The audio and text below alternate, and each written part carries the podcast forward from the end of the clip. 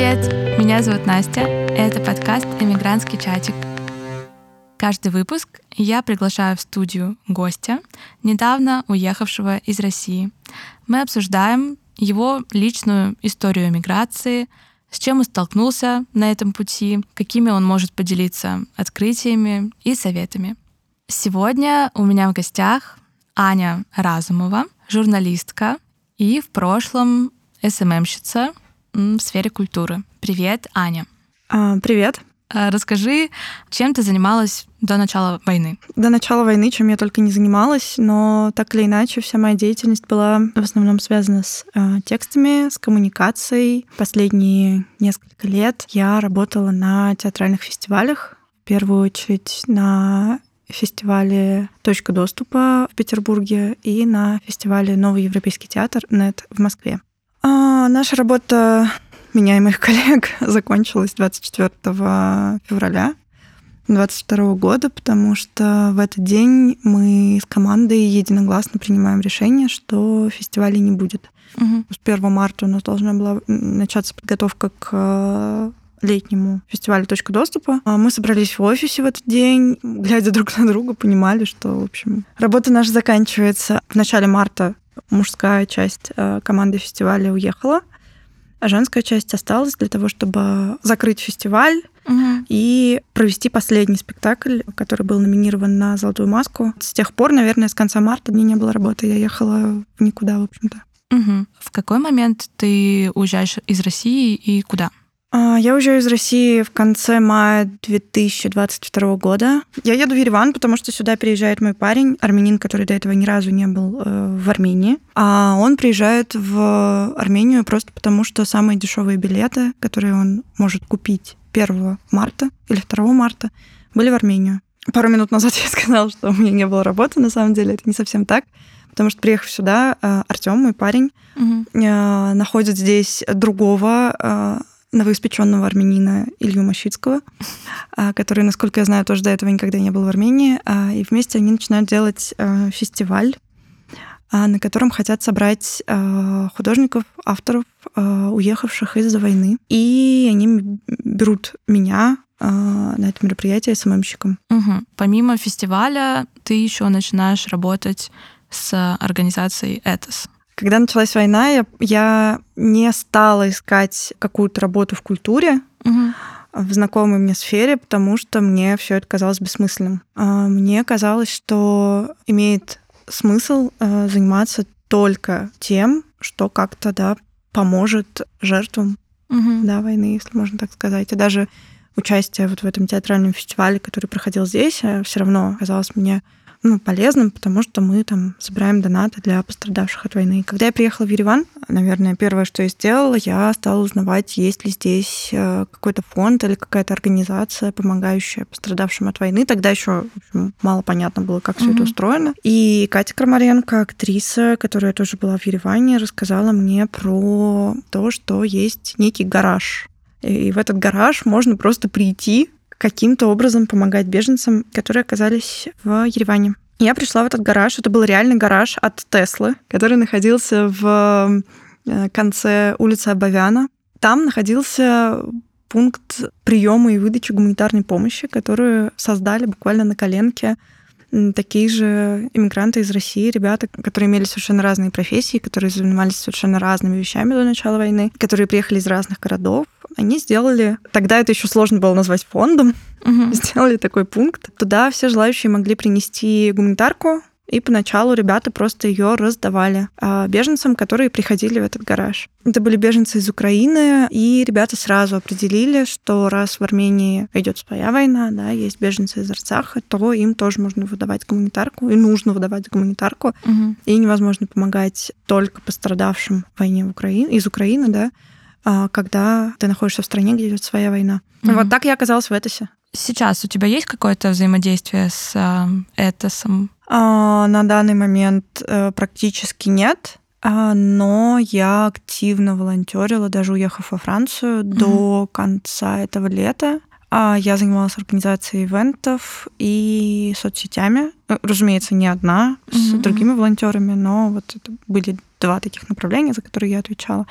И мы проводили всякие маркеты, мы начали участвовать в концертах, мы начали договариваться с разными исполнителями, которые донатили нам, продавали мерч на разных мероприятиях. И сейчас есть замечательные ребята, которые продолжают, делают огромные успехи в этом. Мне кажется, ни один крупный концерт, да и не очень крупный, не обходится без участия Этоса. Вот там один из недавних, да, был концерт Нойза, БГ, а, самое большое простое число, множество других, в которых мы участвовали. Угу. Я дружу с ребятами, у меня появились там настоящие друзья, хотя мне казалось, что, в общем, уже там после 25 довольно сложно завести друзей.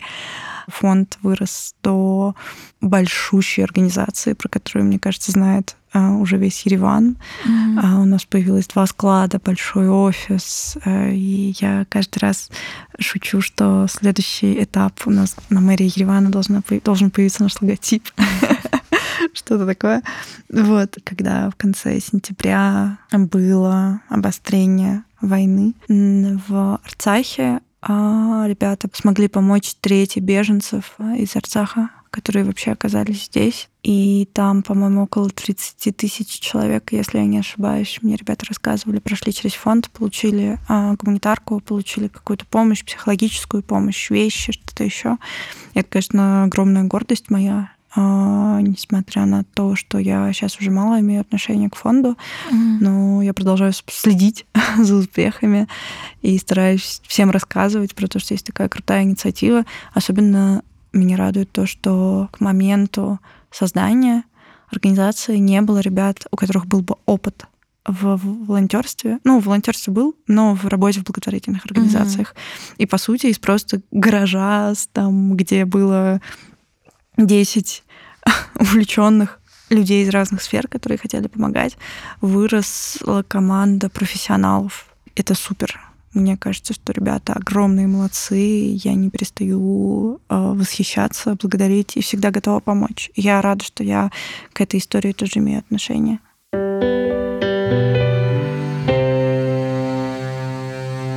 Когда ты приехала в Ереван, ты много знала об Армении вообще? Я не знала об Армении вообще ничего.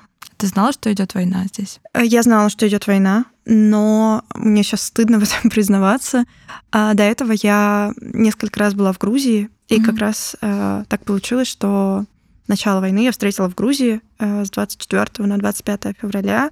Я принимаю решение со своим парнем из Грузии улететь в Россию. Угу. У нас были, как раз у нас заканчивался отпуск в этот день, а у нас были билеты в Россию, и мы целый день думали, остаемся мы или улетаем, но мы приняли решение вернуться, и я ни разу не пожалела об этом решении. Для меня было важно оказаться в России в этот момент, и для меня было важно провести, получается, три месяца, видя, что происходит в России. Угу наверное, я бы сожалела о том, что я этого не сделала, если бы мы приняли решение остаться в Грузии. Так вот, я была два раза в Грузии, прожила там какое-то время, и мне почему-то казалось, что Ереван — это как бы как Тбилиси, только mm-hmm. немножко подальше. А все мои знания об Армении, а, несмотря на то, что мой парень армянин, были очень поверхностные. Я знала, что Ереван — это город в горах, а, что в Ереване живут люди, исповедующие православие, а, что армянские свадьбы очень многочисленные, и что в Армении идет война. Больше я не знала ничего. Угу. Сколько ты пробыла в Армении перед тем, как двинуться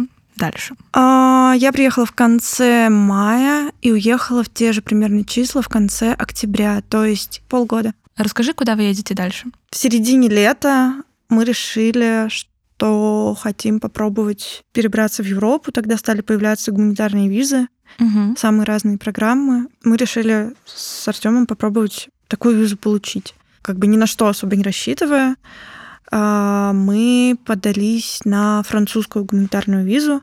У меня была еще попытка податься на латышскую рабочую визу, но угу. в день, когда я должна была ехать в консульство, ограничили выдачу виз для россиян. Артем подался на французскую визу. Это был июль или начало августа. В августе вся Франция уходит в отпуск, поэтому нам никто не отвечал. но в конце августа внезапно ответили, что, в общем, визу нам готовы одобрить. Параллельно с этим так получилось, что в Армению приехал французский театр из э, южного французского города Леон. Они делали здесь лабораторию для независимых режиссеров. Мы с Артемом помогли ее организовать. И так совпало, что этот театр, впечатлившись его работой, позвал его а, к себе на работу. И тут же оказалось, что мы как раз ждем гуманитарную визу. В общем, все сошлось. Угу. В конце октября мы получили а, французские гуманитарные визы и переехали в Леон, о котором угу. я тоже ничего не знала до этого, кроме того, что это город, где, в общем-то, а, родилось кино. Угу. Давай для тех, кто не знает о том, что такое гуманитарная виза, немножко расскажем об этом. Кто может на нее претендовать, вот если мы говорим про французскую визу? В начале полномасштабной войны появились гуманитарные визы, которые разные европейские, в первую очередь, страны начали выдавать активистам, а, бежавшим из России, и также появились специальные документы, которые а, выдавались украинским беженцам. А нынешний вид на жительство, по которому я живу во Франции, он одинаков как у российских политэмигрантов, так и у украинских беженцев. То есть с точки зрения юридического статуса, да, мы одинаково здесь. И в первую очередь такие визы давали Франция и Германия и продолжают давать а, до сих пор. А для того, чтобы получить французскую визу, а, нужно было, возможно, сейчас ситуация изменилась, насколько я знаю, если изменилась, то как-то в, в малой степени. На тот момент нужно было заполнить анкету, нужно было написать о том, почему тебе грозит некая угроза в России, предоставить э, информацию, э, гарантийное письмо от э, французских институций, которые готовы тебя поддержать, которые готовы за тебя поручиться, может быть, предложить работу или просто сообщить о том, что они знают, кто ты такой. Угу. А, так как мы работали с французским институтом, находясь еще в России, да, у нас были некоторые контакты, а, были контакты с какими-то театральными деятелями во Франции, которые смогли сказать, да, что они знают, кто мы такие. А, прелесть французской визы в том, что а, человек, подающий заявку на эту визу, может взять с собой любого человека, вам даже не нужно подтверждать родство. Это позволило Артему вписать меня в свои документы, хотя наши отношения официально никак не оформлены. Угу. И в отличие от виз некоторых других государств, я получаю эту визу, будучи его партнером, но при этом э, по документам мы не зависим друг от друга. И мне кажется, что это очень круто, что Франция дает такую возможность. Мы могли э, выбрать несколько городов, где мы предпочитали бы жить, Но в итоге мы оказались в Лионе. Опять же, Артему предложили там а, рабочий контракт, а мне можно было бы работать из любого города, поэтому для меня это было не столь принципиально. И вот так вот, подав заявку, рассказав, кто мы такие, доказав, что нам грозит опасность в России, потому что фестивали, на которых мы работали, вызывали много вопросов у самых разных служб в России. А, и а, те проекты, которые мы привозили, зачастую становились предметом обсуждений на разных провластных ресурсах и критики. Поэтому нам было не очень сложно доказать, что нам грозит опасность, и мы смогли получить эту визу. Приехали в конце октября во Францию, и спустя полгода мы поменяли эту визу на вид на жительство. Каждые полгода мы должны продлевать этот документ. Приходя в префектуру, в одном из городов Франции. И, насколько я понимаю, продление этого документа возможно до окончания войны. Что будет дальше, мы пока не знаем, пока мы а, продолжаем продлевать свой документ. Также есть вариант податься на беженство, но а, мне он кажется сейчас неподходящим, поэтому я а, предпочитаю продлевать вот этот вот вид на жительство. А, Артем получает какое-то предложение о работе. Как обстоят дела у тебя? А, я нахожу работу уже находясь в Ереване, я устраиваюсь внештатным корреспондентом а, в одной из медиа, которая рассказывает о войне. Угу. Как раз к моменту переезда во Францию меня берут в штат. Я начинаю работать удаленно, так же, как я и работала в Армении. Э, первый мой рабочий день был на следующий день после того, как мы приехали в квартиру. нашу. И вообще я, в общем, а, несмотря на все свои переезды, не прекращала работать. То есть я помню, как э, мы прилетели вначале в Париж, приехали в Лион, и мы вышли с вокзала с чемоданами. А нам нужно было ждать несколько часов э, хозяйку, которая бы нас впустила в снятую квартиру. Мы сидели в какой-то булочной, и я там чуть ли не к Wi-Fi этой булочной подключившись, записывала интервью на коленке, потому что я не хотела делать перерыв, да, меня только что тут из внештатников перевели в штат, значит, въебываем по полной. И меня это на самом деле очень, мне кажется, вытянуло. Я приехала а, с работой, угу. и это значительно упростило мою адаптацию. Но первый месяц, мне кажется, во Франции я не выходила из дома, я просто работала круглые сутки. И мы выходили только на выходных куда-то погулять. То есть даже, наверное, первые пару месяцев я в будни никуда не выходила из дома. Вот. Сейчас я понимаю, что дело было не в работе, а просто в том, что на самом деле это была довольно стрессовая ситуация. Но тогда мне так не казалось. И, ну и до сих пор мне кажется, что моя эмиграция и все мои переезды, они проходят супер комфортно. Угу. Особенно по сравнению со многими моими друзьями. Ты работаешь анонимно насколько я понимаю. Ну, насколько это возможно. Не очень получается, но... Это сделано ради твоей безопасности или ради безопасности твоих близких? Или это было обязательное условие? А, нет, это не было обязательным условием. Я не планировала работать анонимно, но меня спросили, не хочу ли я подумать об этом. Угу. Да, конечно, в первую очередь безопасность моих близких. Вернемся к Леону. Вы приезжаете, вам нужно как-то обустроиться в жилье. Что это за жилье? Как сложно вам удалось его найти? Это было очень смешно. Мне кажется, что мы что-то хорошее сделали Богу недвижимости. Он нас очень любит. Первое жилье, в которое мы въехали, это была огромная двухэтажная квартира с террасой и балконом. Наверное, можно только мечтать о таком жилье.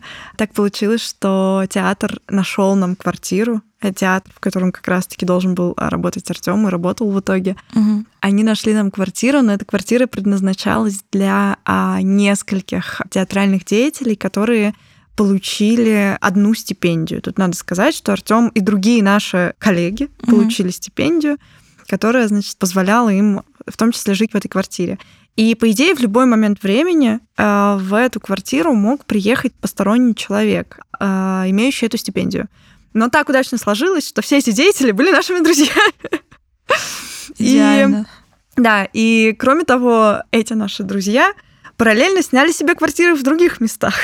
Так что они, конечно, к нам иногда приезжали и задерживались на неделю, на две недели. Но в целом, да, у нас была большая двухэтажная квартира на окраине Леона, и я помню, была довольно смешная история, когда директор театра, который способствовал нашему переезду, извинялся, что эта квартира так далеко от центра, так далеко от центра, это 40 минут пешком. Как-то так. В общем, первые три месяца мы прожили в этой квартире, а потом аренда закончилась, и нам пришлось искать жилье. А два месяца мы жили в Париже, а в очень уютной, но очень холодной квартире где а, был бойлер для воды, и поэтому, когда к нам кто-то приезжал в гости, а к нам довольно часто приезжали в гости, нам приходилось составлять расписание для того, чтобы всем хватило горячей воды, потому что в день могло помыться два человека, и мы составляли расписание, кто моется сегодня, кто завтра, кто послезавтра. И, наконец, когда эти два месяца закончились, эту квартиру как-то вот эту парижскую мы тоже очень быстро нашли, а потом мы впервые столкнулись с реальными проблемами поиска жилья во Франции, потому что оказалось, что чтобы снять квартиру, тебе недостаточно денег, тебе нужно еще иметь все документы. А желательно справку о том, что ты француз в десятом поколении. Иначе mm-hmm. тебе никто не хочет ее сдавать. Мы довольно долго искали нашу последнюю квартиру, в которой мы до сих пор живем. И был день, когда нам нужно было съезжать из парижской квартиры. Утром мы вывозили из нее вещи, и мы не знали, где мы будем ночевать. За ту неделю мы сменили пять квартир, а, отелей, домов, прежде mm-hmm. чем въехали в ту квартиру, в которой мы живем до сих пор.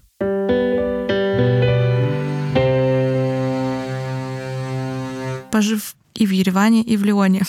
Что ты можешь сказать, где жить дороже? Ого, дороже, хороший вопрос. Не знаю правда. Ну, нет, наверное, конечно, во Франции все-таки Франция, в принципе, дорогая страна.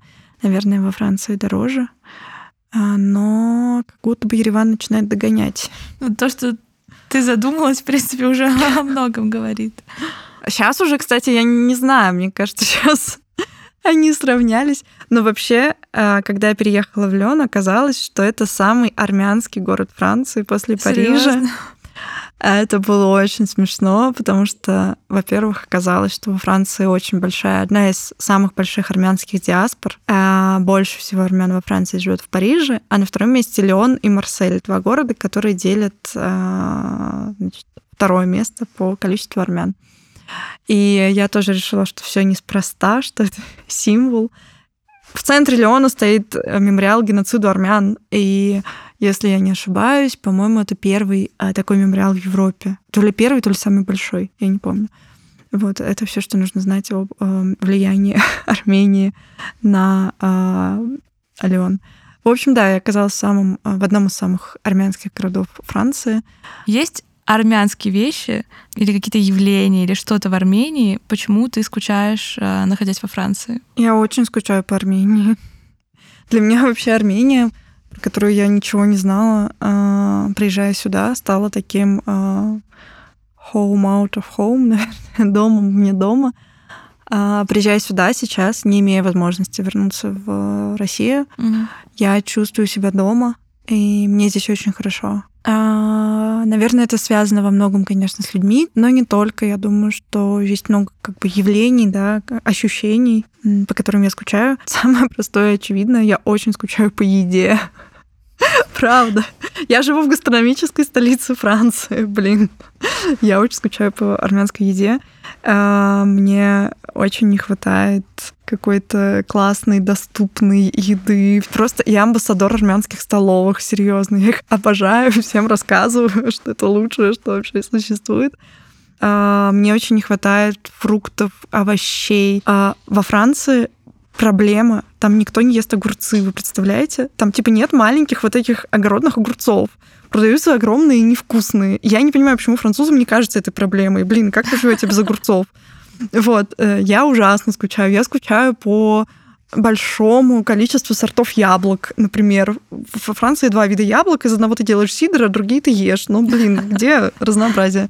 Я скучаю по творогу, по всяким молочным продуктам, э, по супам. Если говорить про еду, почему я еще скучаю? Ну, по людям, конечно, безусловно, я скучаю по людям. Ты сейчас сюда приехала, чтобы сделать какие-то услуги. Я скучаю по стоматологу, боже мой, да. Да, конечно. Э, надо мной живущие здесь друзья смеются, что я превратилась вот в этих вот ужасных медицинских туристов, которые... Медицинские туристы, блин, я первый раз такое слышу. Медицинский туризм, правда. Да, я пока еще не обладаю крутейшей французской страховкой, которая покрывает все. Вот, и, честно говоря, мне немножко страшно ходить э, в медицинские заведения и делать какие-то процедуры, не зная языка. Угу. Вот, и даже на английском тоже все равно страшно.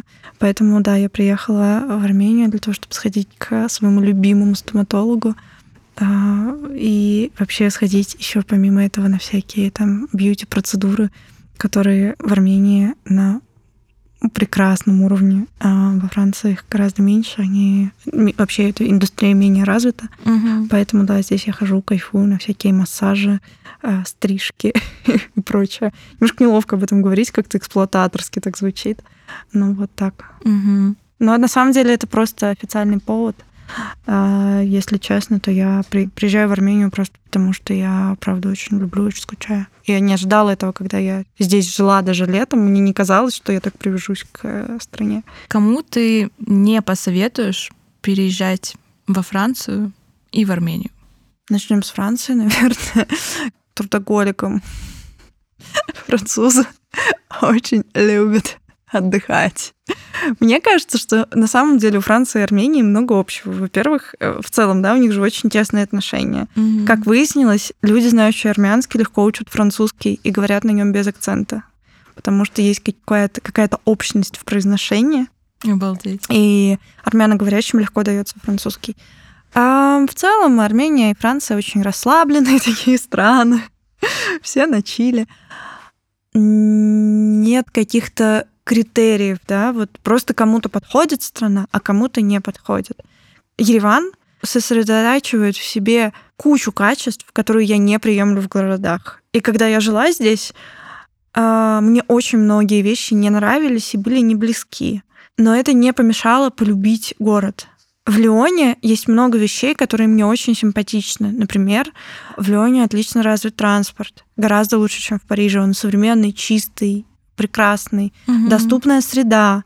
Э, супердоступная среда. Все сделано для людей с колясками, для людей э, с ограниченными физическими какими-то э, возможностями, да для родителей. В Лионе очень чисто. В Лионе э, мне очень нравится то, что они разбивают новые парки, делают их классными, современными. Но при этом у меня не складываются отношения с городом, и этому нет каких-то логических объяснений. Поэтому мне кажется, все очень индивидуально, и я бы не хотела рекомендовать какую-то страну, не рекомендовать другую. Плюс, опять же, про Францию надо понимать, что, например, Леон, Париж, э, центральная Франция, север Франции, лазурное побережье — это совершенно разные вещи.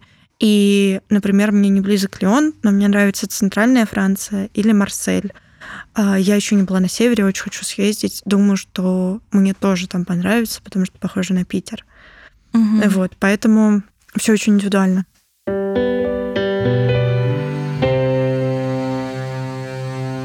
Давай в завершение расскажем ту историю, которую ты рассказала мне до выпуска, про то, как замкнулся круг судьбы, связанный а, с Францией и Арменией. Да, круг судьбы замечательный. Сегодня много рассказываю про Артема, но что же делать? Круг судьбы. Я обожаю какие-то интересные исторические параллели. Угу. Меня это всегда очень впечатляет. И вот в нашей с Тёмой судьбе я тоже нашла такую параллель. Артем армянин, но при этом его родственники э, живут в Грузии. И они живут там в армянском селе. Когда я спросила, как они там оказались и почему вообще существует армянское село в Грузии, это необычно, э, он рассказал о том, что его предки жили в Турции, и уже в XIX веке они подвергались гонениям. А, и тогда кому-то из них, а, пришедшие на кораблях в Турцию французские моряки, предложили вывести их в Грузию на безопасную территорию в обмен на то, что вся семья или все семьи примут католичество. И так его э, предки оказались в Грузии, где продолжают жить до сих пор и продолжают оставаться католиками. Тёмин папа католик, но Тёма уже православный а, проходит 200 лет, там, по-моему, даже ровно 200, потому что там были 820-е годы, и Франция дает нам гуманитарную визу, потому что мы находимся не в безопасности, и мы переезжаем во Францию. Мне кажется, что это просто какая-то удивительная историческая параллель, которая меня очень радует и поддерживает. Потрясающе. Сейчас должен быть какой-то тост за то, что а, французы такие прекрасные Кстати, люди. я знаю, чем завершится этот выпуск. Так. 2024 год объявлен годом Армении во Франции. Супер, У меня что, большие планы. Последний вопрос, тоже такой традиционный.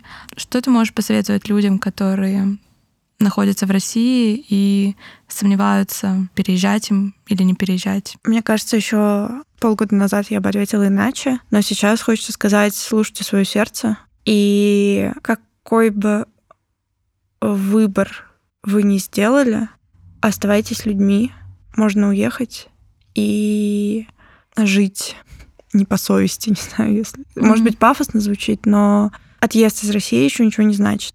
И мне очень грустно и больно от того, что есть люди, которые уезжают и обрывают вообще все свои связи с происходящим, все свои связи с войной. Только то, что вы уехали. Если вы уехали, вы должны что-то делать, вы должны стараться как-то повлиять на ситуацию. Не знаю, донатить, рассказывать, волонтерить. А, мне очень больно, кстати, от того, что в Ереване многие люди, иммигранты из России, никаким образом не принимают участие в каких-то волонтерских проектах. люди уезжают, как будто бы отрезая себя от происходящего mm-hmm. и живут свою лучшую жизнь.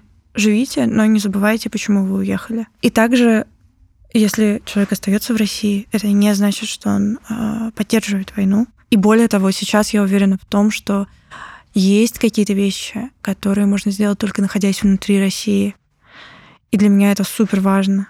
Поэтому я ни в коем мере не призываю а, людей уезжать. Мне кажется, что это исключительно выбор каждого, но хотелось бы, чтобы, уезжая или оставаясь, люди находили способ каким-то образом участвовать в том, чтобы война закончилась. Спасибо тебе. Спасибо за то, что пригласила.